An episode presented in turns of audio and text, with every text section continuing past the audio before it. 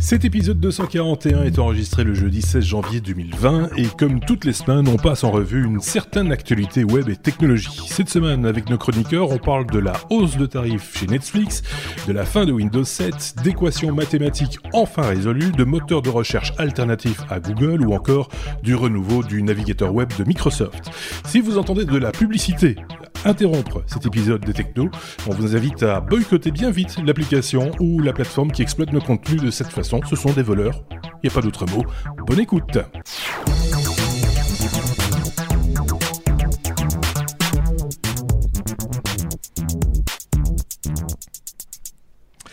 Merci de nous avoir rejoints une nouvelle fois, ou plutôt merci de nous accueillir une nouvelle fois chez vous, d'une manière ou d'une autre. Les technos sont de retour, comme chaque semaine d'ailleurs, pour parler nouvelles technologies. Ce sont ces deux gaillards-là qui vont parler de ce qu'ils ont vu comme nouveauté ou comme actualité, en tout cas ce qui les a un petit peu, ce qu'ils ont épinglé, ce qui les a un petit peu intéressés durant la semaine. C'est de cela dont on va parler durant une petite heure, hein, je pense à peu près, on va voir comment ça se passe exactement. On fait rarement en dessous de 60 minutes, il faut bien le reconnaître, parce qu'on a toujours à faire de grands bavards. De ce côté-ci, nous avons Aurélien. Salut Aurélien. Et puis de l'autre, nous avons Bruno qui est de retour. Hein. Voilà, il a, ça va. Le typhon lui est passé dessus, mais c'est. On l'a dit, ça se voit. Il a perdu tous ses cheveux.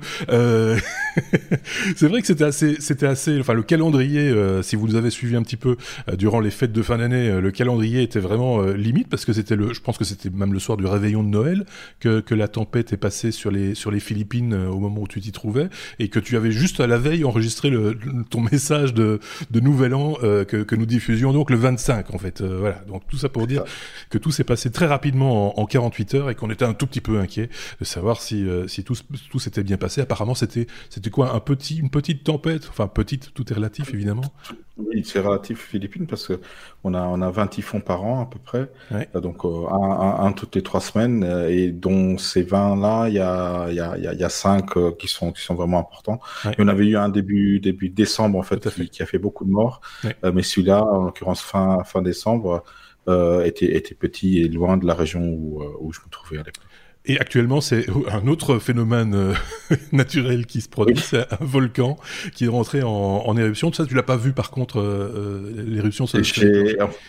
Non, en fait, il a commencé à son éruption, son activité un peu plus importante, 2 jours après que j'ai quitté les Philippines. D'accord. Donc j'ai failli être bloqué là-bas aussi parce qu'ils ont fermé l'aéroport à cause de la fumée. Mais là, il n'y a pas eu d'éruption encore, mais il est toujours en état critique. Et c'est un des volcans encore en activité aux Philippines. Donc si vous aimez ça, allez voir ça. Hein. C'est oui, tout à fait, parce qu'en plus de ça, c'est un volcan qui est sur une île, sur un lac, qui lui-même est sur une île. Exactement. C'est vraiment, quand on regarde ça sur Google Maps, c'est très impressionnant de voir la géographie des lieux est assez impressionnante. Et une colonne de fumée, je pense, qui monte à 16 km de haut, donc on comprend pourquoi les avions restent au sol. Rien de tout ça pour Aurélien qui... De son côté, c'est le calme absolu. Ça a été les petits congés près du Mont Blanc. C'était agréable, c'était bien. C'était très agréable. La neige était très bonne. Voilà. Pas de volcan à proximité. Non, c'était très bien. Soleil, très bonne neige. Moi, je resigne. J'imagine. Si on parle de tout ça là aujourd'hui à la mi-janvier, c'est évidemment parce que ces deux-ci, c'est la première fois qu'ils interviennent cette année. C'est d'ailleurs seulement le second épisode de l'année 2020 que vous écoutez ici. Je voulais remercier rapidement ceux qui nous ont laissé quelques messages depuis la semaine dernière. Il s'agit de Damien Vigneron, Aferneo, Jean-Pierre Fabulas, Sombre Papa, Ingris Boy, Axel Boussin, alors là, Capsicum, Cultivar, je pense que capsicum, si je ne dis pas de bêtises, c'est dans, en biologie, ce sont tout ce qui est piment et poivron et tout ça. Enfin, quoi qu'il. Thierry de Clermont-Ferrand, précise-t-il, voilà. Battant, BI avec 3i ou 4i, BI full. Et William, voilà, c'est fait. Je vous ai salué au passage parce que vous aviez laissé quelques messages sympathiques depuis la semaine dernière. Et on essaye comme ça chaque fois de rendre hommage à ceux qui laissent des messages parce que c'est important, les messages, surtout sur les réseaux sociaux et sur YouTube en particulier, puisque on se retrouve là aussi, ça titille comme on dit les algorithmes et ça nous permet d'être mieux référencés, paraît-il. Donc c'est ce qu'on souhaite en tout cas pour comme ça aller à la rencontre d'un maximum de monde.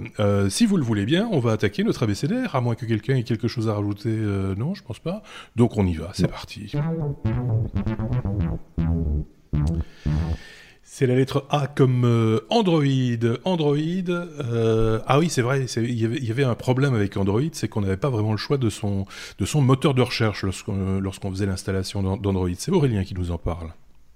Oui, tout à fait. Alors, jusqu'à il y a peu de temps, quand vous achetiez un téléphone de n'importe quelle marque, mais sur lequel il y a Android était installé, le navigateur par défaut, c'était Google. Mmh. Et la Commission européenne avait trouvé ça en 2018 une position un peu abusive. Donc ils avaient décidé de mettre une petite amende à Google de 5 milliards d'euros quand même. Hein, c'est pas neutre. Et Google a commencé à dire on va commencer à ouvrir des portes pour lorsque vous allumez votre téléphone Android la première fois, vous laissez le choix du moteur de recherche, que ça soit le nôtre ou un autre. Hein. Et donc, en 2019, il y a eu une sorte d'enchère où Google a dit, dans chaque pays, quel navigateur voulez-vous utiliser ? D'accord. Et donc, pour chaque pays européen, la liste est sortie là ces jours-ci. J'ai regardé et retenu uniquement ce qui se passe en France et en Belgique. Et donc en France et en Belgique, à partir du 31 mars, lorsque vous achèterez un téléphone Android, vous aurez le choix entre Qwant, donc le moteur de recherche français dont on reparlera dans l'épisode puisqu'il y a un peu de nouveauté, DuckDuckGo, donc ça c'est moteur de recherche américain qu'on connaît aussi, qui est assez connu, et info.com. alors là pour le coup, info.com, moi je ne connaissais pas. Je ne sais pas, voilà. Donc alors c'est un moteur de recherche qui existe depuis 2004. J'ai un peu gratté sur la question. C'est un moteur de recherche qui est là depuis 2004 et c'est un méta moteur de recherche. Donc d'accord. Je rappelle, hein, vous avez des moteurs de recherche comme Qwant, Google qui vont fouiller les sites à longueur de journée, de plusieurs fois par jour, pour indexer du contenu. Un moteur de recherche, c'est un moteur de recherche qui interroge d'autres moteurs de recherche. Donc en fait, grosso modo, le serpent se mord la queue, puisque quand vous allez sur info.com ou d'autres métamoteurs de recherche, vous avez des recherches Google qui sont faites derrière. Donc, d'accord. Ouais. C'est assez bizarre quand même qu'en mettant ça au vote, que des Belges, des Finlandais, des Estoniens, des Danois, des Hongrois, etc. ont répondu info.com, alors qu'en Allemagne ou en Autriche, ah non, aussi, par contre, je pensais qu'ils n'avaient pas voté. Mais c'est c'est systématique, en fait. C'est marrant, quand même. Oui, mais c'est pas un vote des utilisateurs, c'est les moteurs de recherche. C'est les moteurs de recherche qui se sont proposés à Google et Google a fait un système d'enchères pour choisir le bon moteur de recherche. Donc derrière tout ça, il y a évidemment toutes les éternelles questions qu'on soulève à chaque fois de protection de la vie privée, utilisation d'un moteur de recherche qui n'exploite pas vos données personnelles ou vos recherches antérieures pour vous fournir une information plus ou moins ciblés ou où vous proposez des produits, de la pub en fonction de ce que vous regardez. De toute façon, moi je trouve que ça va quand même dans le bon sens. Ça enlève un peu le monopole de Android, Google, des informations. Ça, c'est quand même un pas important vers la liberté et le fait qu'on n'utilise pas nos données personnelles à tout va. Donc moi je suis plutôt content de ça. Je suis un peu déçu que ça soit pas arrivé avant et que ça soit si difficile, ou que c'était si difficile, une fois qu'on a acheté un téléphone Android qui marche parfaitement et où tout est par défaut avec Google, de s'en défaire. On l'a déjà évoqué, je me souviens, Marc, de l'autre chroniqueur Marc, on parlait souvent, c'est assez compliqué de se défaire de toutes ces trackings d'une part, de maps et si on veut avoir un appareil Android qui n'est pas lié ou trop lié en tout cas avec Google, c'est quand même assez compliqué. Ceci étant dit, l'histoire se répète quelque peu quand même, puisque je rappelle que il est arrivé la même mésaventure avec Microsoft s'agissant de l'installation de Windows. Je me demande si c'était Windows 95 ou plus tard, je ne sais plus maintenant, et qui posait un réel problème, puisqu'ils imposaient aussi leur propre Internet Explorer à l'époque, et qu'il a fallu également passer par une fenêtre de choix à un moment donné pour choisir un navigateur alternatif si on le désirait. Donc c'est marrant que quelque part Google se soit fait taper sur les doigts pour la même raison à quelques peut-être 10-15 ans d'écart, hein, même peut-être plus. C'est le genre de choses sur lesquelles il faut être effectivement vigilant, parce qu'on n'est pas obligé d'utiliser tous les outils d'un seul opérateur, et même si on va mettre en avant évidemment le côté pratique de la chose, hein, tout cet écosystème se parle, etc. C'est pour vous faciliter la vie, c'est pour vous, c'est pour votre bien-être, etc. Évidemment, n'oublions pas que ce sont des outils gratuits, et donc forcément, quand c'est gratuit, comme on dit, c'est vous le produit. Je ne sais pas si Bruno voulait rajouter un truc sur ce chapitre de son côté. Oui, non, juste une petite note sur effectivement, on aura maintenant le choix du moteur de recherche. Par contre, le navigateur, il sera toujours imposé soit par Google, soit par la marque, qui va lui-même mettre une surcouche et décider quel navigateur il va effectivement intégrer. Donc, c'est toujours le même problème. Et finalement, est-ce que c'est un problème? Parce qu'on est quand même lié à Google si on a un téléphone Android, on est lié à Apple si on a un téléphone Apple, on est lié à Microsoft si on utilise un système Windows. Est-ce que c'est un vrai réel? Le tout, c'est de ne pas fermer les portes et de laisser libre choix par après de changer ou d'enlever ces liens-là. Mais qu'ils imposent ou qu'ils mettent en avant leur marque, moi, ça ne me choque pas plus que ça, franchement. Le problème, c'est quand tu ne peux pas, si tu veux, te déconnecter quelque part, arrêter de leur donner des informations de l'actualité, de l'information sur tes modes de consommation. C'est ça, c'est un petit peu le souci. Mais là, il y a une très simple réponse, c'est n'utilisez pas ces outils si ça ne vous plaît pas. Oui, c'est ça. Si vous voulez pas être traqué, n'utilisez pas Chrome, utilisez quelque chose d'autre. Ouais. Il faut pas râler sur quelque chose qui est là, mais c'est vous qui l'avez choisi. Il n'y a pas que des téléphones Android, il y en a d'autres. Bien sûr, il y a pas, et on a déjà parlé ici si on parle de navigateur là pour le coup, de Brave par exemple, qui repose sur Chromium, mais qui est complètement déconnecté de Google. Il y a d'autres alternatives aussi. Je pense qu'on aura encore l'occasion d'en reparler dans un prochain épisode, ou même dans celui-ci, voyez-vous. Ah, tiens, quand on parlait de navigateur, E comme Edge, c'est le renouveau du navigateur de web de Microsoft, aussi à la sauce Chromium, Bruno. On dirait qu'on ne peut plus passer que par là. Elle était magnifique, la transition, quand même. C'est magnifique, ouais. Passer d'Android à Microsoft comme ça, faire une transition pareille, j'ai rarement vu, au fait. Mais justement, Edge, donc le nouveau ou le renouveau d'Internet Explorer, parce que en gros c'est ça, ils tuent Internet Explorer pour mettre leur nouveau browser avec un nouveau nom qui avait son propre moteur de rendu. Donc, et c'est bien de cela qu'on parle. Le moteur de rendu, c'est ce qui va afficher la page. Donc c'est finalement tout ce qu'on a dans le navigateur, parce qu'il y a autour. Et donc il commence à avoir finalement très peu de choix. On va de plus en plus sur une standardisation, ce qui ne va pas déplaire à tous les développeurs web, parce que c'était pendant des années, voire même des décennies maintenant, c'était toujours un problème d'essayer d'être compatible avec tous ces différents moteurs de rendu, surtout celui d'Internet Explorer, qui a effectivement été imposé à un certain moment, et que finalement tout le monde avait, et personne ne voulait s'en débarrasser, même si c'était super obsolète. On va reparler de l'obsolescence plus tard dans cet épisode-ci aussi. Donc là, Edge avait son propre moteur de recherche. Et donc Microsoft s'est rendu compte que finalement c'est beaucoup de boulot de maintenir cela, et que ça voilà, ça crée beaucoup de problèmes de compatibilité des pages web. Donc, ils ont décidé il y a un an de passer à Chromium, comme beaucoup d'autres, comme tu l'as déjà mentionné, comme Brave, comme Opera et autres, et consorts.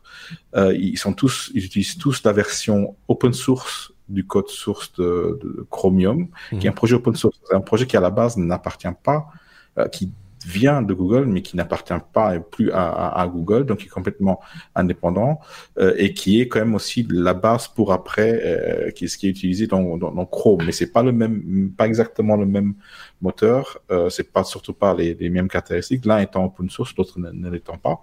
Et donc, ça rend du coup aussi Edge, et ça, Microsoft va aller plus loin que dire, enfin, on va utiliser le moteur, de Chromium, mais on va aussi rendre tout le projet finalement Edge open source, ce qui est bien. Donc on a pour une fois une vraie transparence du produit Microsoft, et ils vont contribuer largement au développement du projet open source Chromium. Sur l'année écoulée, ils se vantent d'avoir contribué à plus de 1600 fois dans le projet Chromium.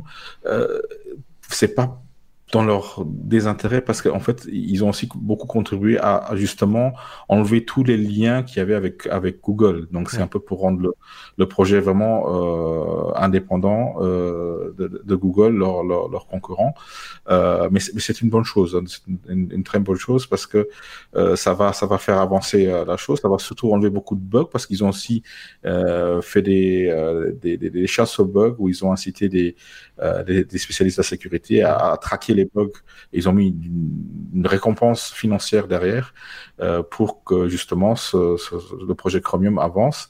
Donc c'est une bonne chose qu'on utilise ça, et c'est un projet open source, ça plaît beaucoup. Donc, la guerre, entre guillemets, hein, des moteurs de rendu était complètement idiot en fait. Hein, c'est un combat perdu d'avance et complètement idiot, et qui était finalement desservait tout le monde, que ce soit les créateurs de sites web ou que ce soit même les éditeurs d'applications web, que ce soit Microsoft, Google ou autres. Ici, ça met un petit peu les choses à plat. Tout le monde logé, ou presque, hein, tout le monde à la même enseigne. Ça permet aussi aux développeurs de faire des trucs qui vont être beaucoup plus stables, quelle que soit la plateforme, et au niveau esthétique également. Donc c'est plutôt positif. Enfin, en tout cas, on peut l'imaginer. On ne peut pas toujours être très positif quand il y a une espèce d'uniformisation comme ça latérale, mais là, pour le coup, voilà, c'est pourquoi réinventer la roue. Si on en a une qui va bien, autant la garder, quoi. Je ne sais pas si Aurélien voulait rajouter un truc là-dessus ou pas.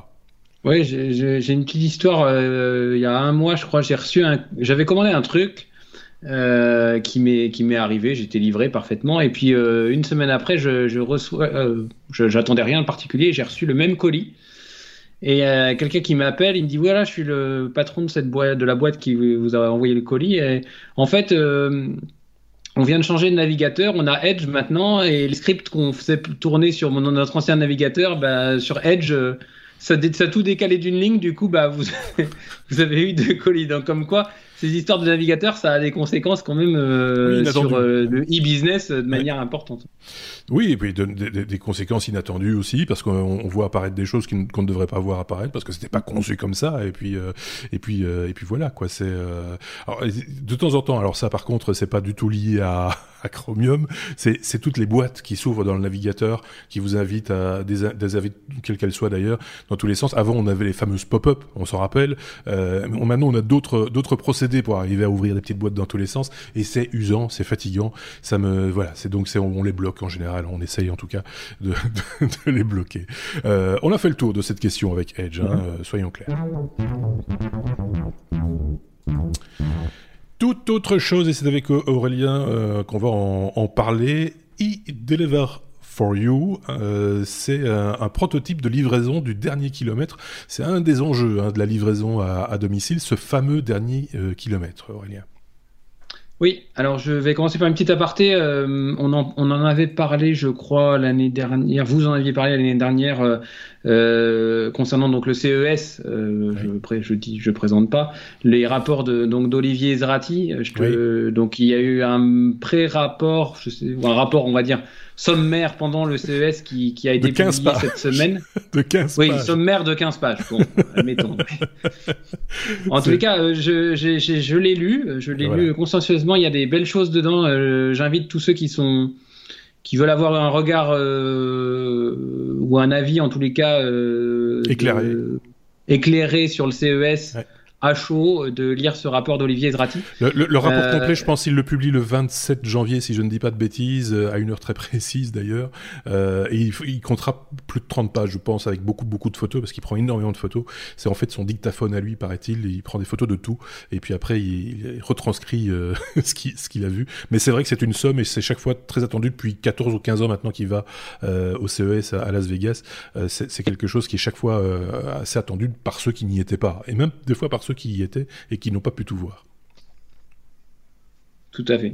Voilà. Donc je voulais quand même vous parler d'une innovation qui a été présentée au CES. Donc c'est Valeo, la firme française, l'équipementier automobile connu de Valeo, qui a présenté un prototype de droïde. Donc c'est une petite voiturette, on va dire, autonome, pour faire la livraison du dernier kilomètre. Alors, c'est pas Valeo ne commercialisera pas ce petit. Donc c'est format petite voiture. Ça fait 2,80 m de long, 1,20 m de large et 1,70 m de haut. Et donc c'est vraiment un prototype pour montrer ce qu'on peut faire avec les sous-ensembles ou les équipements produits en série par Valeo. D'accord. Donc pour vous donner quelques chiffres. Sur l'engin en question, il y a 4 lidars, une caméra frontale, 4 caméras fisheye pour, à mon avis, traquer ce qu'il y a autour, 4 radars et 12 capteurs à ultrasons. Donc il y a du monde quand même, hein, ça, c'est la conduite autonome, ça se fait pas comme ça. Il circule donc à 12 km par heure de manière autonome en ville. Donc ça, je ne sais pas, par contre... j'ai du mal à imaginer si ça sera sur la route, parce que 12 km/h sur la route, on va certainement faire des bouchons à Paris avec ça, ou sur les trottoirs, je sais pas. La vitesse moyenne à Paris, elle doit pas être très très élevée. Non, mais bon, 12 km/h quand même, c'est pas élevé. C'est peu. Et donc, l'objectif, c'est donc de présenter les produits de navigation développés et produits en série par Valeo. Et donc il y a une autonomie de 100 km quand même, c'est pas négligeable, je pense que ça peut vraisemblablement tenir une journée. Et ce châssis, en fait, il est surmonté d'une boîte dans laquelle il y a plusieurs compartiments qui sont sécurisés, et donc l'utilisateur arrivera avec un smartphone et déverrouillera le casier numéro 3 pour récupérer soit son repas, soit son colis. Et donc ils sont en partenariat sur ce casier avec une boîte chinoise qui s'appelle Meituan Dianping, excusez-moi pour la prononciation, qui est a priori une boîte qui livre des repas en Chine, et donc le petit droïde est capable de livrer 17 repas dans sa tournée. Donc voilà, c'est pourquoi pas, hein. Il y a de plus en plus de livraisons de repas pour les personnes âgées, dépendantes. Oui, c'est vrai. Ça peut être aussi un bon moyen de à partir d'un camion central, d'avoir plusieurs petits droïdes qui vont serpenter les rues pour... Je pense que ceux qui sont un petit peu calés en calcul et en horeca et en repas, etc. 17 repas. Je ne sais pas quelle marge il faut faire sur les repas pour arriver à financer ce bidule. À mon avis, ça va être des repas un petit peu coûteux. Ça va être, le sandwich va être cher, quoi. Mais ceci dit, c'est une belle démonstration de force ou de compétence, de savoir-faire, etc. C'est un peu ça aussi, je pense, hein, c'est une vitrine, je pense, de leur savoir-faire. C'est bien joué quelque part de le mettre de cette manière-là en avant. Les 17 repas, je suis moins convaincu, soyons très clairs. Ceci étant dit, ces histoires de casier que l'on déverrouille avec son smartphone ou avec un code barre, etc. On a ça à peu près partout maintenant, hein. Enfin, nous, en tout cas, en Belgique, on a ça. La Poste, par exemple, gère ce genre de choses. Quand on doit aller chercher un colis, on va dans un point retrait, et puis là, il y a des casiers de ce genre-là, et on s'oriente vers le bon casier, on récupère. Enfin, je vous raconte pas l'histoire. Ici, c'est un peu le même principe. Plutôt que des sandwichs, on pourrait livrer des choses, à plus haute valeur ajoutée, peut-être. Pour arriver à rentabiliser ce petit véhicule qui, à mon avis, quand même, il va falloir en fabriquer un paquet pour arriver à le rentabiliser. Je ne sais pas ce qu'en pense Bruno, il opine du chef. Je suis tout à fait d'accord. Et puis ils vont intégrer un mode fitness, parce que si tu loupes le moment où ça arrive, tu dois te courir derrière pour le rattraper. Donc 12 km/h, c'est déjà pas mal. 12 km/h, c'est bien. Ouais, c'est un bon entraîneur en plus. Si tu veux ton repas, tu dois courir. Donc tu cours avant de prendre des calories en fait. Bon voilà, c'est une belle démonstration. Au pire, tu cours 100 km. Oui, c'est ça. Au pire, parce que il y a cette histoire d'autonomie, ce qui est quand même pas mal aussi. Hein, il faut bien le dire. Donc moi je trouve ça plutôt bien foutu. Hein, soyons clairs, c'est vers des trucs comme ça qu'on va aller de plus en plus, à mon avis. Bon, après il va falloir se mettre d'accord sur un format de véhicule et sur où est-ce qu'on va les faire rouler, effectivement.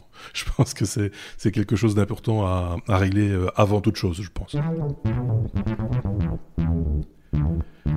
Allez, des maths dans le 241e épisode des Technos, avec des équations à résoudre. Enfin, on a envie de dire, une intelligence artificielle a réussi à résoudre une équation mathématique, parce que, et c'est assez étrange, c'était pas arrivé avant, alors que quand même une équation mathématique, c'est des maths, donc a priori ça devrait être relativement simple pour une machine, hein, c'est ce qui me semble en tout cas. C'est qui nous en parle? C'est moi, c'est moi. Ah ben voilà, Bruno. Oui, non, effectivement, j'ai été étonné de lire un peu plus, et je suis allé beaucoup plus loin pour voir un petit peu ce qu'il en est. Et oui, effectivement, pour résoudre les équations de deuxième et autre degré, mais des trucs complexes, ça c'est pas des trucs qu'on apprend à l'école, hein, en secondaire, c'est des choses voilà très très complexes. Les gros programmes mathématiques comme Mathematica, Maple, Matlab utilisent en fait des algorithmes déterministes. Un algorithme déterministe, c'est simplement, finalement, une série de tests qui va essayer de trouver la solution, en passant en revue toute une série de solutions. Donc, il n'y a pas une méthode, un algorithme qui va pouvoir résoudre une équation rapidement. Et ça prend, c'est très très lourd, ça prend du temps, bien entendu. Avec les puissances de calcul qu'on a de nos jours, c'est relatif. Hein. Quand on dit ça prend du temps, ça veut dire ça prend quelques secondes, voire quelques minutes. Et le problème même, et ça c'est plus grave, c'est que ces méthodes-là n'arrivent pas toujours à résoudre les équations. Donc ça c'est assez grave, on va dire. Donc que des programmes mathématiques poussés n'arrivent pas à le faire. Donc, on a les intelligences artificielles de nos jours qui, a priori, devraient pouvoir résoudre ça peut-être de manière un peu plus intéressante. Mais en fait, on mélange un petit peu l'intelligence artificielle, on en a parlé plusieurs fois, ce n'est pas une vraie intelligence. Donc, l'intelligence artificielle de nos jours est plutôt une machine à statistiques qui va, suivant tous les cas de figure emmagasinés, sortir un résultat. Donc, par exemple, si vous avez une caméra qui doit reconnaître un lapin dans une foule, peu importe, je dis un peu n'importe quoi, mais c'est pas grave, elle va devoir reconnaître un lapin et l'isoler dans une image de quelconque. Donc, à force d'expérience et de dire voilà, j'ai retrouvé le lapin ou pas, elle va savoir dire voilà, dans cette image, à cet endroit-là, il y a effectivement un lapin. Mais c'est pas ça qui va nous aider à résoudre les équations. C'est un petit peu différent. Voilà. Donc c'est pas du tout la même chose. Donc là, c'est des chercheurs de français. On est beaucoup autour de la France en ce moment. Des chercheurs français de Facebook qui se sont dit on va utiliser ce qu'on a sous la main. Qu'est-ce qu'on a sous la main? Des logiciels, des algorithmes de traduction automatique. Quand vous avez dans Facebook, quand vous lisez quelque chose dans une autre langue, vous avez un petit bouton traduire, oui. Et ça va traduire, comme toutes les autres traductions, va traduire des caractères quelconques dans d'autres caractères qui vont vous parler à vous. Mmh. En fait, c'est grosso modo ce qui se passe. Donc, il va prendre un mot et le transformer dans un autre mot dans la langue que vous connaissez, mais va aussi prendre le contexte pour transformer des expressions. Ça va marcher plus ou moins bien. Le deep learning, l'intelligence artificielle, va faire que ça va apprendre de ses erreurs. On va lui dire si c'est une bonne traduction ou pas une bonne traduction. Et c'est comme ça que ça va avancer. Donc, c'est à nouveau pas une intelligence artificielle, mais ça va plus dans le sens de résoudre une équation. Une équation, en fait, avec ces algorithmes-là, le logiciel va en fait transformer des caractères dans d'autres caractères. Donc c'est la même méthode finalement, et va essayer d'avoir une solution. Il s'avère que ces algorithmes-là vont avoir plus de chances ou plus d'efficacité à trouver la solution de l'équation que les algorithmes déterministes de mathématiques, et ça sera beaucoup plus rapide. Ça, c'est déjà un grand avantage. Par contre, ils ne savent pas dire si c'est la solution est juste ou pas. Donc ça, c'est le gros problème. On l'a résolu, voilà. Mais on n'est pas sûr du résultat. C'est comme exactement. Donc, on a une solution, mais est-ce que c'est juste ou c'est pas juste? Mais on est très proche. Ils sont à 99,97% d'exactitude. Donc 99,7% d'exactitude. Donc, on est très proche, mais on n'a pas la certitude, on n'est pas à 100% d'être certain. Bon, maintenant, l'idée, ça sera de prendre cette méthode-là, de la combiner aux méthodes... les résultats. Croiser et d'avoir finalement quelque chose qui va vous donner effectivement la solution. Donc, c'est une vraie avancée, sans l'être vraiment, mais ça donne beaucoup d'espoir pour l'intelligence artificielle. Donc on va utiliser une intelligence artificielle un peu différente, ou pour un domaine où on ne soupçonnait pas, mais pas les algorithmes qu'on soupçonnait pouvoir marcher pour résoudre cela. C'est un peu ça la différence. Voilà. Donc, mais je me suis penché, c'est un petit fait intéressant, c'est que je me suis penché un petit peu plus sur l'intelligence artificielle et surtout sur le fait de reconnaissance visuelle et sonore. On connaît dans Shazam ou autre pour le son. Et il s'avère que, en fait, toutes ces méthodes-là ne sont jamais fiables à 100%. Et il suffit de changer quelques pixels d'une image pour que l'intelligence artificielle, au lieu d'y voir un lapin, alors que tout le monde voit un lapin, il va y voir une vache. Donc, c'est, voilà. Et il n'y a que quelques pixels qui ont changé dans l'image. Donc, c'est assez troublant, en fait. Mais en fait, on est confronté à un problème, c'est qu'on commence à avoir un outil algorithmique, mais on n'a pas vraiment de théorie et de théorème pour expliquer beaucoup de phénomènes qui se passent là, qui vont automatiquement se développer d'eux-mêmes grâce au deep learning. Donc, on est en train de créer finalement un petit monstre et qu'on va pas pouvoir contrôler. En fait. Donc en gros, ce que tu nous dis, c'est que voilà, on constate des erreurs, mais on ne peut pas encore diagnostiquer le problème quelque part.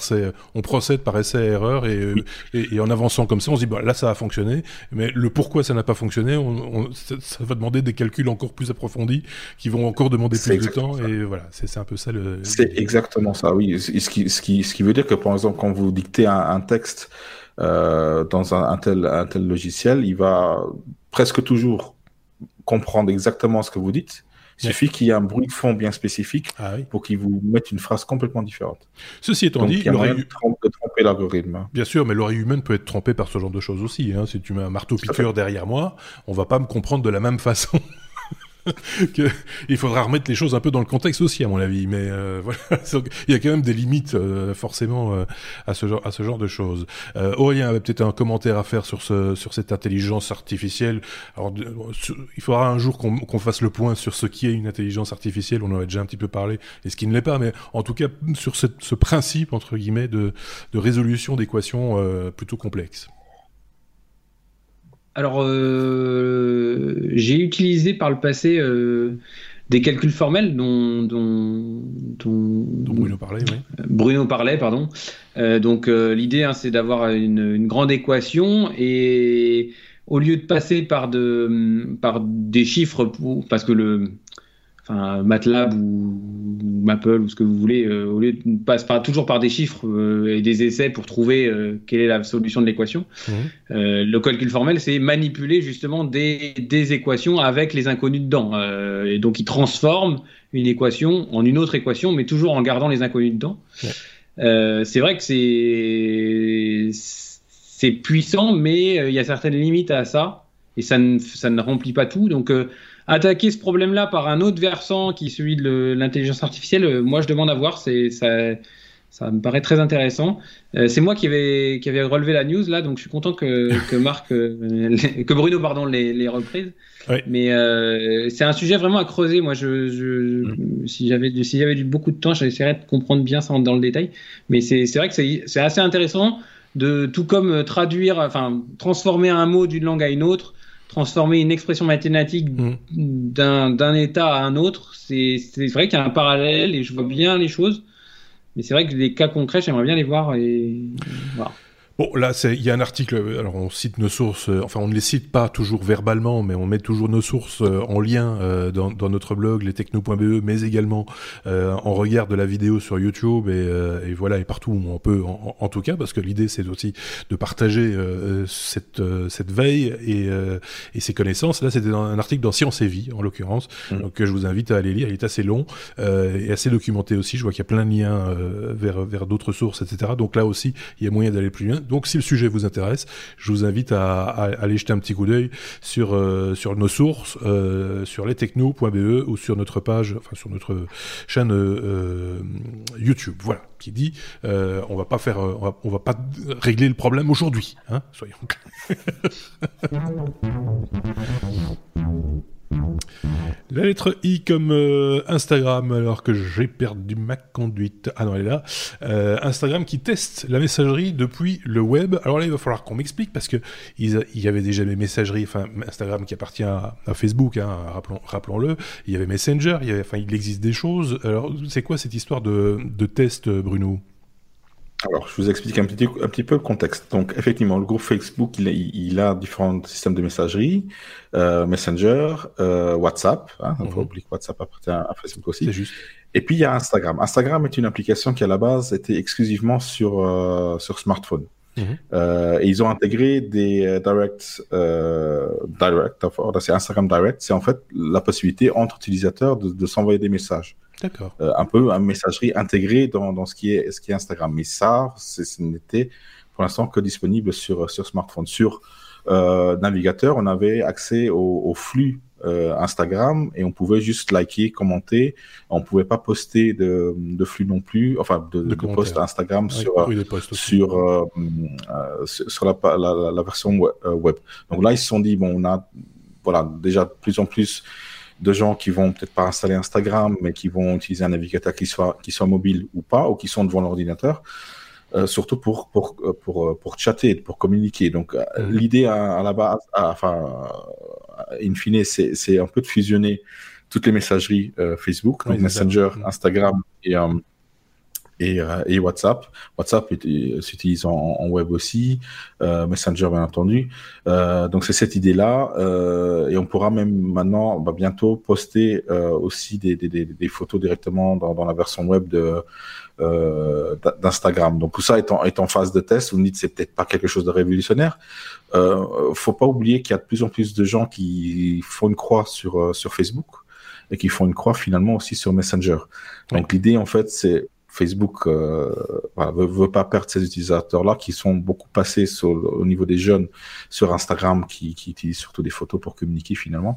C'est de les garder fidèles et pas qu'ils utilisent un autre système de messagerie que le leur, hein, ou une de leurs plateformes de messagerie. Donc, c'est aussi simple que ça. Donc c'est pour ça qu'ils veulent avoir tout aussi accessible sur le web. Et si après à un certain moment ça fusionne, ils ont gardé tous les clients finalement qui voulaient avoir, tous les utilisateurs qui voulaient avoir. Oui, parce qu'ils avaient aussi conditionné l'usage de Messenger à l'ouverture d'un compte Facebook, si je dis pas de bêtises. Donc c'était un peu... ils sont à un moment donné tirés un petit peu une balle dans le pied, hein, soyons clairs, parce qu'il y a encore des gens qui quittaient Facebook, qui voulaient quitter Facebook, mais qui appréciaient particulièrement Messenger. Enfin voilà, c'est dans ce groupe Facebook, hein, on peut l'appeler comme ça maintenant, puisque même au niveau des visuels, hein, on retrouve la marque Facebook, même sur Instagram by Facebook, etc. Dans ce groupe Facebook, il y a tellement de choses qui s'interconnectent les unes aux autres que finalement on finit un petit peu par s'y perdre et voilà. Alors, on peut apprécier Instagram et ne pas aimer Facebook pour X ou Y raison, on peut apprécier tel système de messagerie par rapport à un autre pour telle raison. Ce que je crains un tout petit peu, c'est justement la le fait que ce tout soit un peu fondu et imbriqué l'un dans l'autre, avec une fois de plus, hein, on le dit régulièrement ici, mais on n'est pas le seul à le dire également, ce côté un petit peu flou sur l'usage qui est fait des données que l'on communique finalement, parce qu'on communique des données les uns par rapport aux autres. WhatsApp est crypté normalement de bout en bout, ce qui n'était pas le cas de Messenger, hein, ce qui n'est toujours pas à mon avis. Donc, est-ce qu'on ne va pas perdre quelque chose là-dedans, dans la bagarre ? Est-ce que tout ça va rester encore lisible, on va dire ça comme ça, pour l'usager lambda ou même celui qui s'y intéresse d'un petit peu plus près ? C'est un peu ça, on peut s'inquiéter de ça, quoi. C'est un peu ça l'idée aussi, quoi. Je sais pas s'il y a un truc à rajouter sur une petite news, hein, mais c'est quand même intéressant de le savoir. Merci Bruno. Ah tiens, c'est la première fois que ça fait ça, c'est le titre qui est un petit peu tronqué. On va parler de moteur de recherche. Ah bah oui, c'est comme normalement, mais un mot, on n'en met pas trois. Voilà.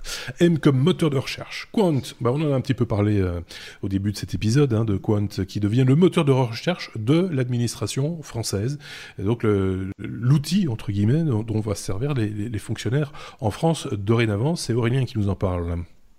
Oui. Donc, on va y revenir. Alors, il y a ces deux petites news. Hein. En fait, c'est deux petites news au sujet de Qwant. Cédric O, donc le secrétaire d'État, je crois, chargé du numérique, avait promis au patron de Qwant, parce que je vous le verrez plus tard, mais Qwant, c'est pas la grosse joie hein, chez Qwant. Ils sont, malgré beaucoup de com, ils sont pas à la hauteur de ce qu'ils espéraient en termes d'utilisation. Donc Cédric O avait promis en mai 2019 que Qwant, un peu de protectionnisme aussi en France, serait le moteur de recherche de l'administration. Mais à l'été 2019, 6% des Français préféraient Qwant à Google, ce qui est quand même on parlait de protection des données et de tout ça, mais on n'aime pas donner nos données, mais en même temps, on préfère les résultats de recherche de Google que ceux de Qwant. Oui. Donc, faut aussi savoir. Faut savoir ce qu'on veut. Faut aussi savoir ce qu'on veut. Et donc, c'est officiel. Depuis le 9 janvier, Qwant va équiper tous les PC et tous les browsers de l'administration française. Ça en fait pas mal. Donc, espérons que rien que ça leur permettra d'être plus connus, d'être plus utilisés, de faire croître leur chiffre d'affaires et que le moteur de recherche marche de mieux en mieux. Donc ça, c'est la première news. La deuxième news, c'est qu'il y a quand même du changement chez Qwant. Le patron, fondateur historique, Éric Léandry, a décidé, en raison des résultats qui n'étaient pas forcément au rendez-vous, de quitter la présidence. Au profit de quelqu'un qui faisait du marketing, Jean-Claude Ghizoui, Ghizoui, qui était plus du côté marketing et vente de chez Qwant. Alors, l'ancien patron reste quand même un actionnaire majeur de la plateforme. Et il reste au conseil scientifique et stratégique de Qwant, donc il quitte pas le navire complètement. Et son nouveau poste va permettre de recapitaliser la société, qui compte déjà 150 salariés. Hein, ça commence à être une belle société. Par la Caisse des dépôts et le groupe de presse allemand que tu dois connaître, Marc, Axel Springer. C'est le groupe majeur, je crois, en Allemagne, avec Das Bild, Die Welt et, je ne savais pas, mais lacentrale.fr, plateforme de vente de voitures, appartient à Axel Springer. Donc, ils sont partout, ces Allemands. Mais enfin, ceci dit, j'ai lu l'article aussi, hein, eu plusieurs articles d'ailleurs, parce qu'Éric Léandry a fait quelques déclarations à l'AFP, donc ça a été repris partout, où il explique qu'il considère qu'il avait fait ce qu'il avait à faire, que c'était son devoir, enfin sa mission était quelque part remplie, il ne pouvait pas aller plus loin avec son moteur de recherche, en tout cas en termes de la manière de l'imposer et la culture qui va avec Qwant, hein, qui est fort lié finalement à Léandry. On l'a vu quand même à plusieurs reprises faire des sorties sur les réseaux sociaux qui étaient plutôt bien vues et avec un certain humour, enfin, en tout cas avec une verve qui lui est propre. Et là, maintenant, on passe à autre chose, effectivement, et on passe à la monétisation. Et là, il faut d'autres compétences. Et il trouve peut-être plus sage de faire un pas de côté, de laisser la main à des gens, ou en tout cas à quelqu'un qui est parfait ou qui serait parfait dans cette fonction, ce qui est assez logique dans ce genre, la vie de ce type d'entreprise, à un moment donné de passer à une phase suivante, et là, il faut à un moment donné changer le staff et mettre d'autres compétences en avant, quoi. C'est ça l'idée, hein. Je dis pas de bêtises. Il se trouve que effectivement, hasard des calendriers ou pas, à voir, le fait qu'on retrouve Qwant maintenant dans les administrations françaises, on va voir ce que ça va donner aussi, hein. Je suis pas sûr que tout le monde va être très très content, parce que comme tu le disais, quand on est habitué entre guillemets à Google et à la manière dont Google répond, de plus en plus, chaque fois on le lit, mais c'est de plus en plus, j'y mets des guillemets, mais c'est une efficacité relativement redoutable. Il faut courir derrière, quoi. Hein, c'est un peu ça la difficulté du truc. Et voilà, on va voir comment tout ça va se mettre en place, évoluer. Moi, je pense qu'il faut donner sa chance aux outils alternatifs face à Google. Hein. Il faut pas hésiter. On parlait de DuckDuckGo là tout à l'heure. C'est aussi une forme d'alternative aux outils Google. Il faut les tester, il faut les essayer. Et si ça vous convient, pourquoi pas continuer. Mais ça demande un effort. Il faut le reconnaître. Aurélien, oui.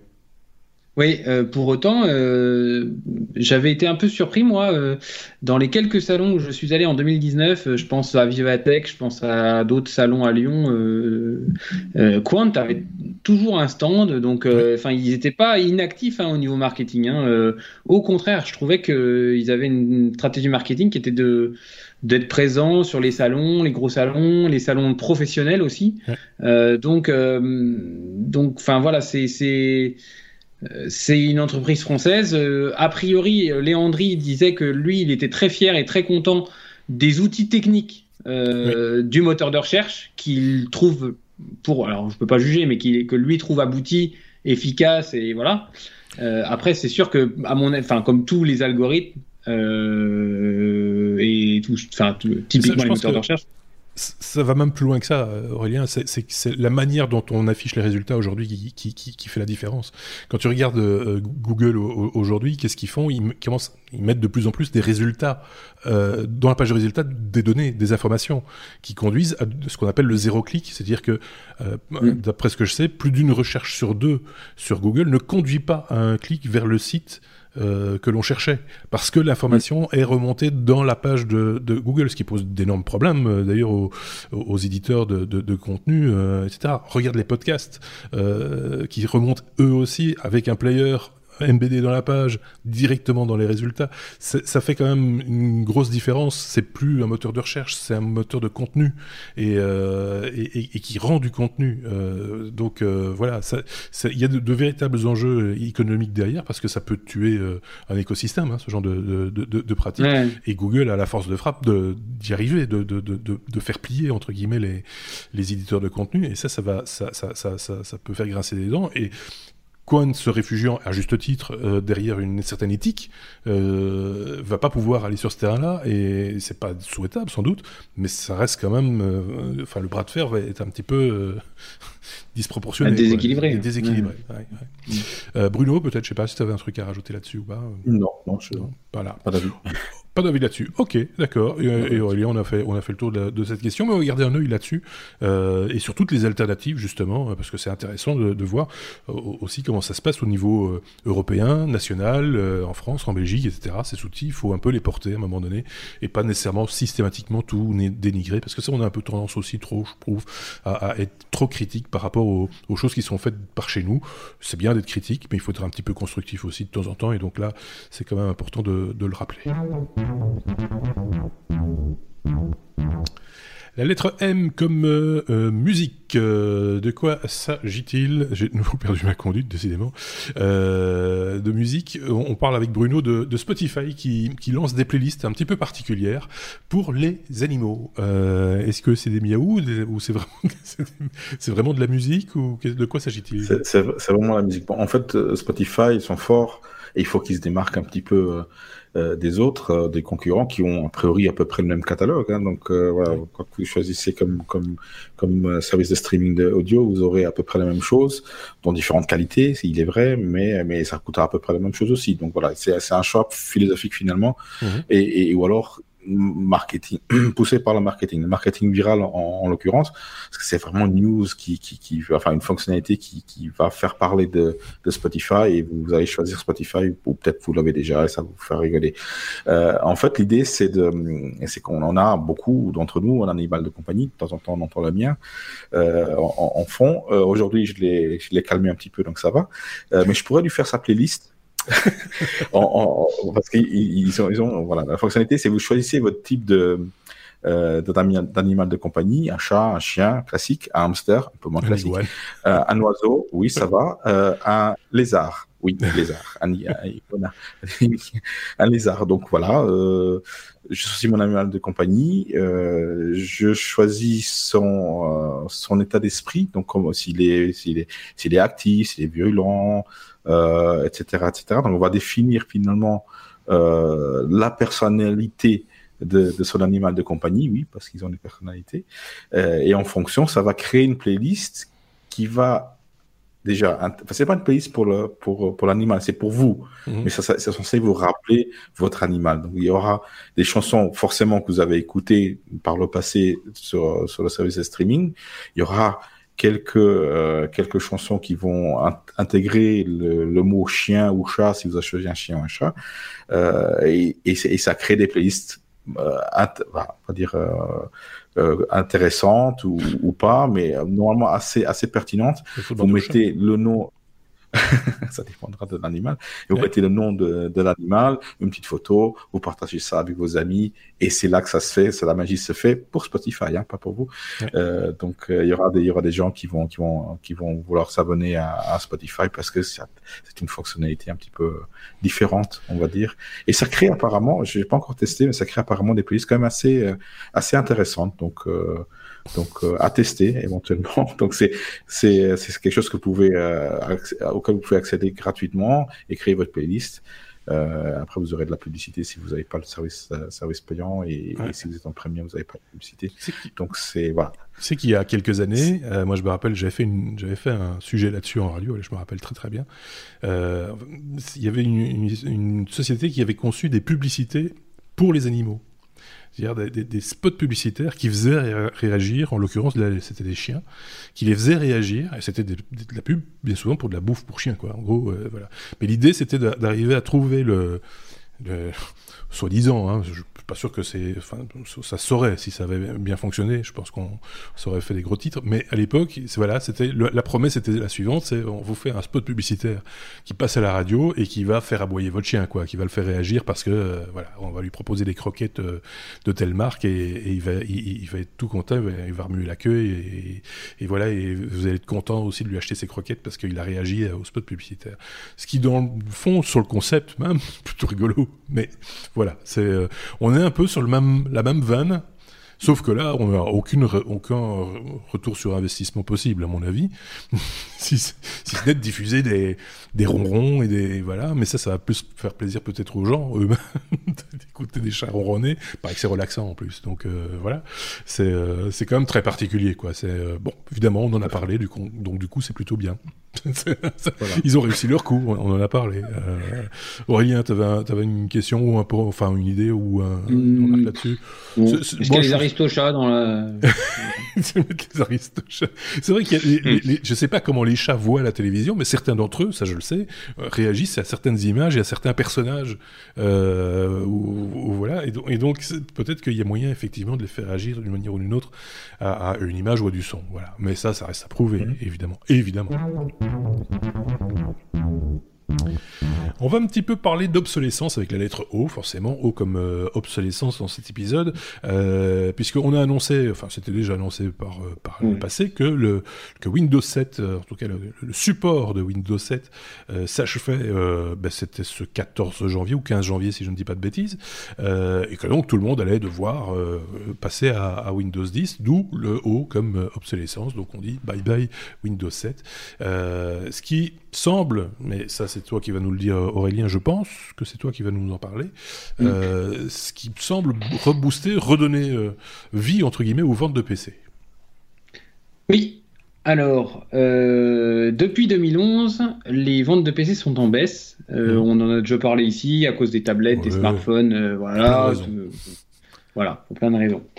Et en 2019, il y a deux instituts de veille, d'observation, IDC et Gartner, là, qui ont publié leurs chiffres. Donc, selon l'un, IDC, les expéditions de PC ont augmenté de 2,7%, selon l'autre, de 0,6%. Bon, alors, vous coupez la poire en deux, ça peut augmenter. Et selon, donc, pourquoi ? Parce que justement, Windows 7 étant supprimé, enfin, le support de Windows 7 n'étant plus assuré, beaucoup pensent qu'il faut changer de matériel. Alors, c'est là où je pousse un petit coup de gueule critique en disant il y a plein d'alternatives à changer son PC pour Windows 10. D'ailleurs, Microsoft pousse les gens et les entreprises notamment à acheter des nouveaux PC pour passer de Windows 7 à Windows 10. Si vous n'avez pas de besoins matériels, si vos besoins matériels n'ont pas changé, il n'y a aucune raison de changer vos ordinateurs. Clairement. Donc les 5 plus grands, donc Lenovo, HP, Dell, Apple et Acer, ça c'est les 5 plus gros marchands de PC du monde. Donc les 3 premiers, Lenovo, HP et Dell, leurs ventes ont augmenté. Les 2 seconds, Apple et les 4e et 5e places, ouais. Apple et Acer ont diminué. Donc, alors pour vous expliquer la raison de mon coup de gueule, c'est que moi j'ai vu certains services informatiques proposer des migrations de Windows 7 à Windows 10, donc vous leur laissez votre machine et ils vous la redonnent avec Windows 10 pour 80 €. Donc ce qui, voilà, ils vous font toute la sauvegarde, ils vous remettent toutes les applications, voilà. Donc c'est quand même beaucoup moins onéreux que l'achat d'un nouveau PC. Ouais. Et il y a quand même beaucoup d'autres solutions pour des vieilles machines. Alors ça, je laisserai d'autres chroniqueurs en parler bien mieux que moi, mais il y a des distributions Linux qui marchent très bien, qui sont quand même beaucoup moins gourmandes et qui permettraient aussi de démocratiser des solutions qu'aujourd'hui, qui sont malheureusement marginales aujourd'hui. Donc, la fin du support, c'est une chose. Maintenant, je pense qu'il n'est pas nécessaire de changer son PC parce que Windows 7 n'est plus supporté. Enfin, il n'y a plus de mise à jour sur Windows 7. Mais c'est comme à chaque changement de version par le passé. Hein. C'est chaque fois, il y a comme ça, c'est de l'opportunisme quelque part aussi de dire c'est une autre version de Windows, donc il va vous falloir une autre machine parce que la vôtre elle est obsolète, elle va plus supporter, etc. Or ici, Windows 10 est quand même relativement souple, on va dire, et permet quand même d'être installé même sur des configurations plus modestes, entre guillemets, tout en fonctionnant correctement. Et puis, bien sûr, comme tu le disais, il y a d'autres alternatives sous Linux. On a déjà parlé dans certains hors-série avec Sébastien, entre autres. Qui permettent d'avoir une machine fonctionnelle. Mais là, je te dirais que c'est un petit peu comme ce qu'on disait avec Google et Qwant. Les gens sont tellement habitués à utiliser des outils Microsoft qu'ils pensent qu'il n'y a que ceux-là qui fonctionnent correctement. Et donc, quand on leur met quelque chose d'autre entre les mains, alors que, grosso modo, c'est la même topologie, c'est les choses sont au même endroit. Il y a pas, on n'a pas juste parce que ça s'appelle Linux, mais un clic gauche à la place d'un clic droit, il y a un clic droit à la place d'un clic gauche. Non, on reste dans des choses qui sont connues. Malgré ça, ça n'a pas la couleur, ça n'a pas le parfum de ce qu'on a connu sous Windows 7, et donc du coup, on est un petit peu réfractaire. Ça, c'est peut-être dommage, mais c'est comme ça. C'est les gens seront comme ça. Qu'est-ce que vous voulez ? Et donc forcément, ça booste les ventes. Donc il faut absolument vendre des nouveaux PC avec des nouveaux processeurs, avec tout ce qui va bien. Moi je dirais qu'on peut faire les deux, c'est-à-dire que si évidemment vous avez une voiture, une machine un peu ancienne bah oui, et que vous avez un petit budget pour acheter un nouvel ordinateur sous Windows 10, pourquoi pas, mais en même temps, ne jetez pas l'ancienne machine, proposez-la. Je pense qu'il existe un peu partout en France comme en Belgique des associations qui récupèrent les vieilles machines, soit pour les recycler mécaniquement, en les démontant, etc., soit pour les recycler, pour faire de l'enseignement par exemple, pour installer dessus effectivement des versions Linux pour pouvoir les mettre dans les écoles et que les jeunes puissent faire leur apprentissage sur des machines. Je pense que vous ferez œuvre utile et voilà. Je ne sais pas ce que tu en penses, Aurélien, ou ce qu'en pense Bruno. Je pense que c'est la meilleure des choses que l'on puisse conseiller quand il y a une nouvelle version qui arrive. Oui, tout à fait. Il faut certainement pas jeter son ordinateur. Hein. Là, il y a déjà des méthodes précieuses. Donc, un recyclage, oui, si c'est vraiment très vieux. Et puis, oui, c'est comme pour les voitures. Hein. Les voitures qui ne sont plus utilisées chez nous partent dans des pays où elle pourra encore avoir une utilité. Les ordinateurs, c'est la même chose. C'est pas parce qu'il a juste coûté à la base peut-être 1 000 euros qu'après 5 ans, ça ne vaut plus rien. Pour beaucoup de gens, ça vaudra encore beaucoup et ça leur permettra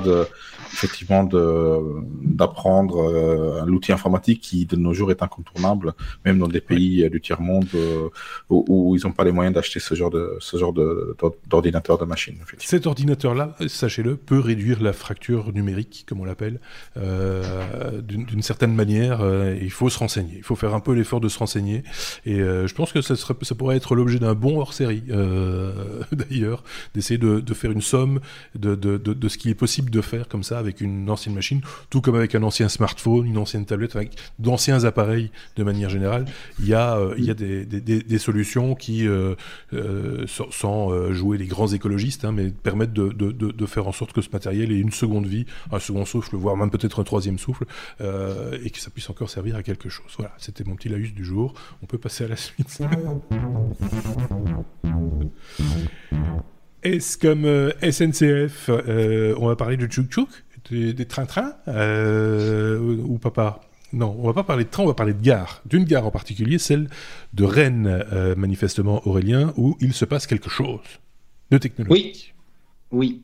Quelque chose de technologique. C'est donc une expérimentation entre la SNCF, enfin avec la SNCF, Orange et l'opérateur, enfin Nokia, qui est dans la boucle, oui. Parce que ils veulent, enfin les premières expérimentations de 5G ont lieu à la gare de Rennes. Donc si l'idée c'est quoi, c'est si vous prenez le TGV et que vous passez 10 minutes à attendre votre TGV, profitez-en pour télécharger un film en 5G pour, au lieu de passer au relais ou alors je sais pas si ça vous parle, ça, au kiosque on va dire, ou la librairie de la gare là où vous allez acheter votre roman, et ben vous sur le quai vous téléchargez directement votre film ou votre série. Et par contre, je vous dis juste un petit truc, c'est que Rennes-Paris, j'ai vérifié, ça met 1h27, donc télécharger quelque chose qui dure moins d'1h27 en vitesse 1. Parce que non, c'est trop lent. Ou zapper le générique.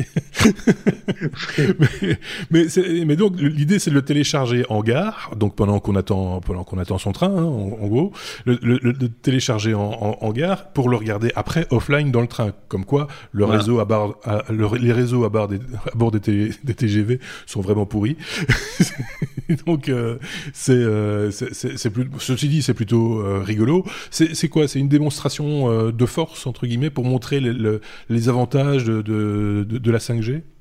Oui, c'est une expérimentation. Donc, alors, à plusieurs points de vue, déjà, c'est surtout 2020. Donc, si vous passez par la gare de Rennes, vous avez tout 2020 pour essayer ça. Vous n'êtes pas obligé d'être chez Orange. Vous pouvez être chez d'autres opérateurs et a priori, ça fonctionne.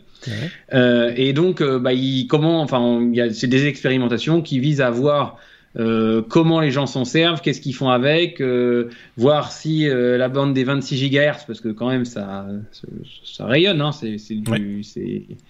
c'est quand même une antenne à mon avis. J'ai pas de photo de l'antenne, mais à mon avis c'est quand même quelque chose.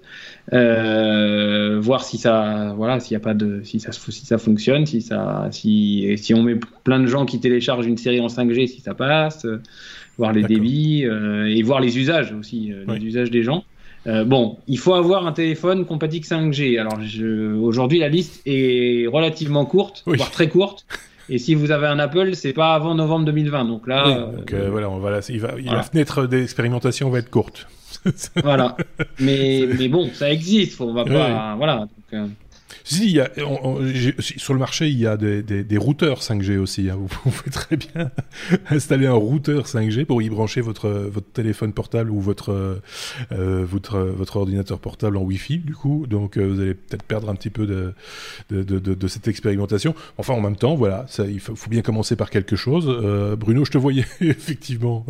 Je suis très dubitatif sur cette méthode de promotion de la 5G parce que, oui, déjà, il faut avoir un téléphone. Je pense que c'est plus, effectivement... Je te coupe, mais je pensais aussi que c'était de la promotion de la 5G. Je pense que c'est plus, effectivement, un petit win-win du genre, voilà, nous, on doit faire des expérimentations, on veut tester une solution technique dans un lieu public, comme une gare, par exemple, et en échange de quoi, on vous propose un accès gratuit à ce réseau pour l'expérimenter. Donc, il y a un petit... c'est pas juste c'est pas le service promo qui a dit, tiens, on va faire de la 5G maintenant, comme ça, juste pour rire, on va leur offrir gratuitement, juste dans une gare. Non, je pense qu'il y a quand même l'aspect expérimental de la chose qui est mise en avant. Je dis pas de bêtises, Aurélien, c'est ça l'idée. Oui, c'est vraiment une expérimentation. Ouais. Par contre, c'est pas du Wi-Fi 5 GHz, hein, on parle bien de 5G bien sûr, cellulaire. Bien sûr. Oui, oui. Moi, je te parlais d'un routeur qui faisait la communication entre ton ordinateur et la 5G. Qu'est-ce qu'on rend le truc un petit peu plus complexe, quoi, juste pour déconner. Mais donc voilà, c'est effectivement, tout le monde n'est pas équipé, hein, soyons clairs, etc. Donc oui, c'est expérimental. À voir. Je me demande en combien de temps on télécharge un film d'1h30 en 5G, c'est parce qu'on n'a pas les débits en fait. C'est de l'ordre de quelques minutes, hein, même pas. Hein, ah ben bah, voilà, donc ça ou alors un épisode des Technos. Si vous passez en gare de Rennes, voilà.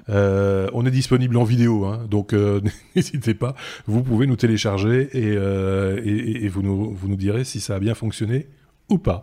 Et l'avantage, c'est que vous pourrez regarder l'épisode en entier en allant vers Paris. Parce que ça fait en général moins d'une heure. Ça dépend lesquels. Oui, c'est vrai. C'est vrai. Enfin voilà, la 5G, ça commence tout doucement.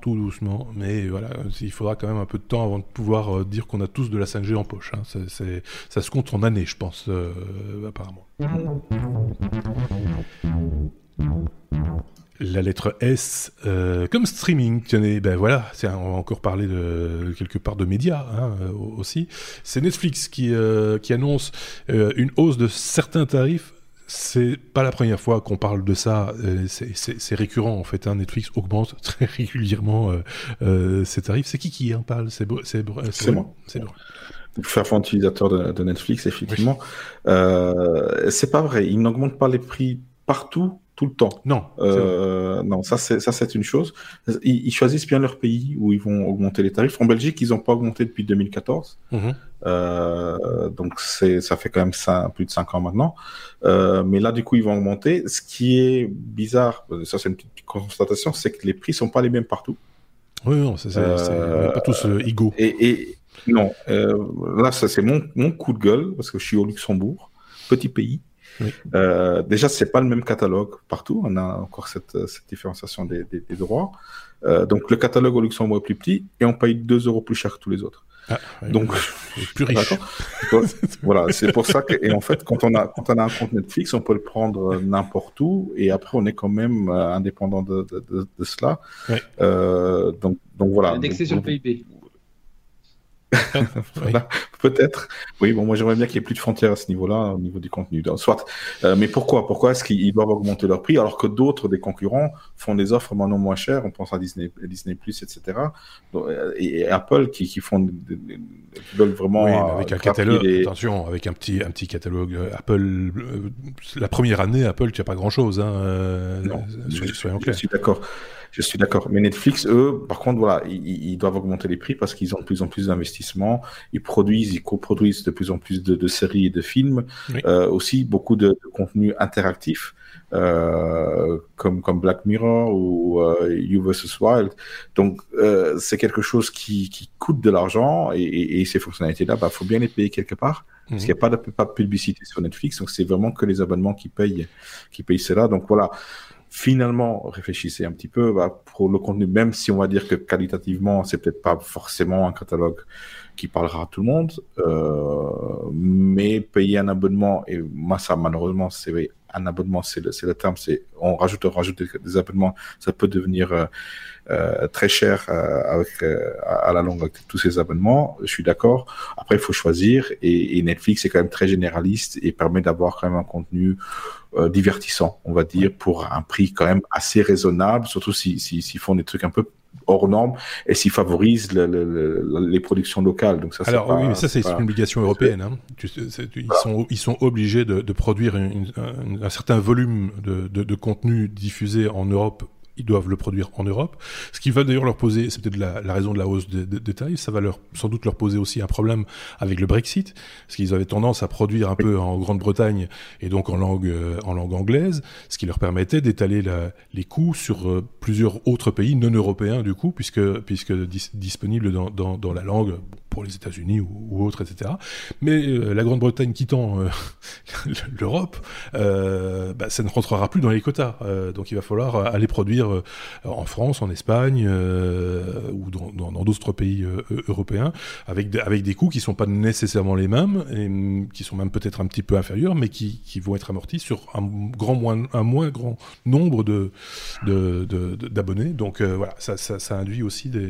Ça ne doit pas être facile tous les jours d'être Netflix et de gérer à la fois les droits internationaux et de frontières, etc., plus les contraintes liées aux différents territoires. Ça doit être un casse-tête un peu infernal, et donc il est sans doute normal qu'il pourra, dans la balance, aller prendre un petit peu plus d'argent là où il y en a. Si je puis dire, oui. Même si ça paraît peu égalitaire, hein, soyons clairs. Mais voilà.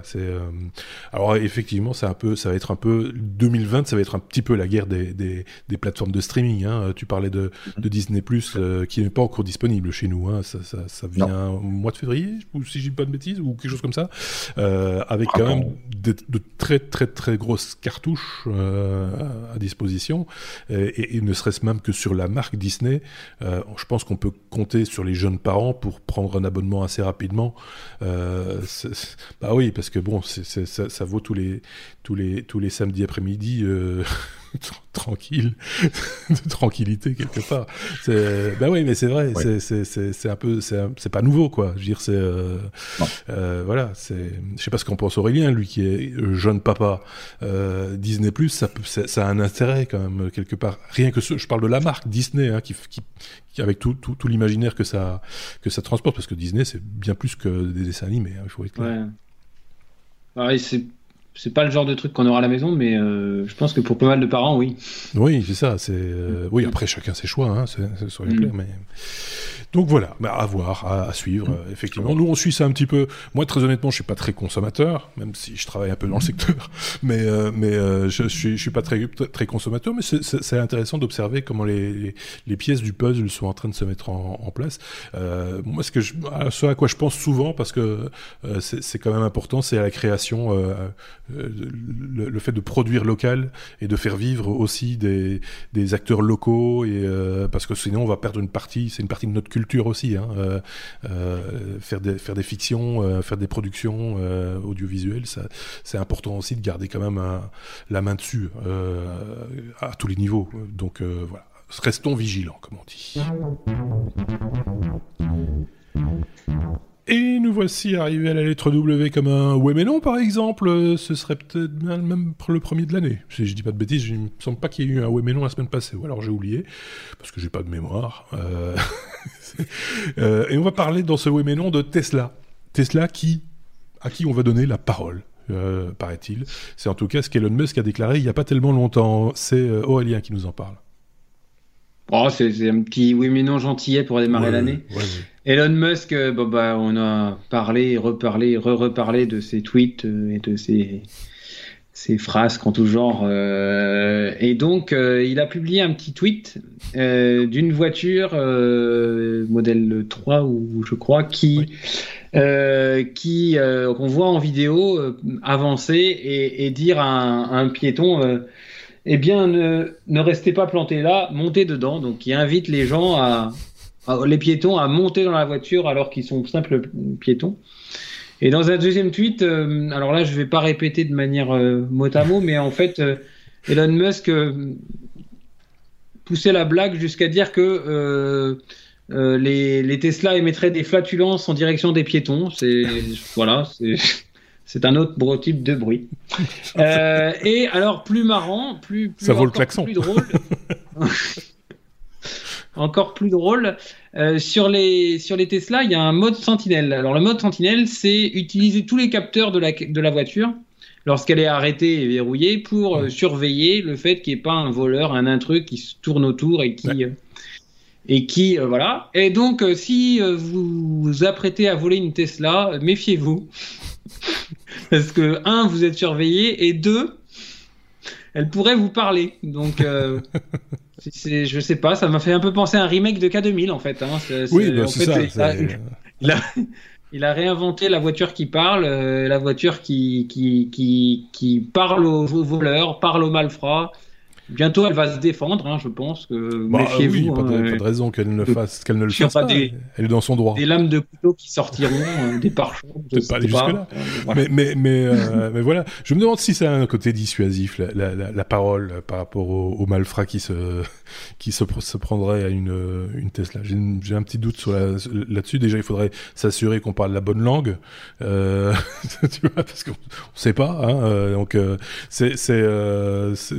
j'y crois pas trop, mais en même temps, pour rigoler, pour dire tiens voilà, plutôt que d'un système d'alarme qui gueule, qui fait bip bip, un truc qui parle, ça change un peu, on va dire ça comme ça, ou qui fait des paix. Ça par contre ça peut être très dissuasif si c'est accompagné de, enfin bref. Voilà, c'était le. Bon, oui.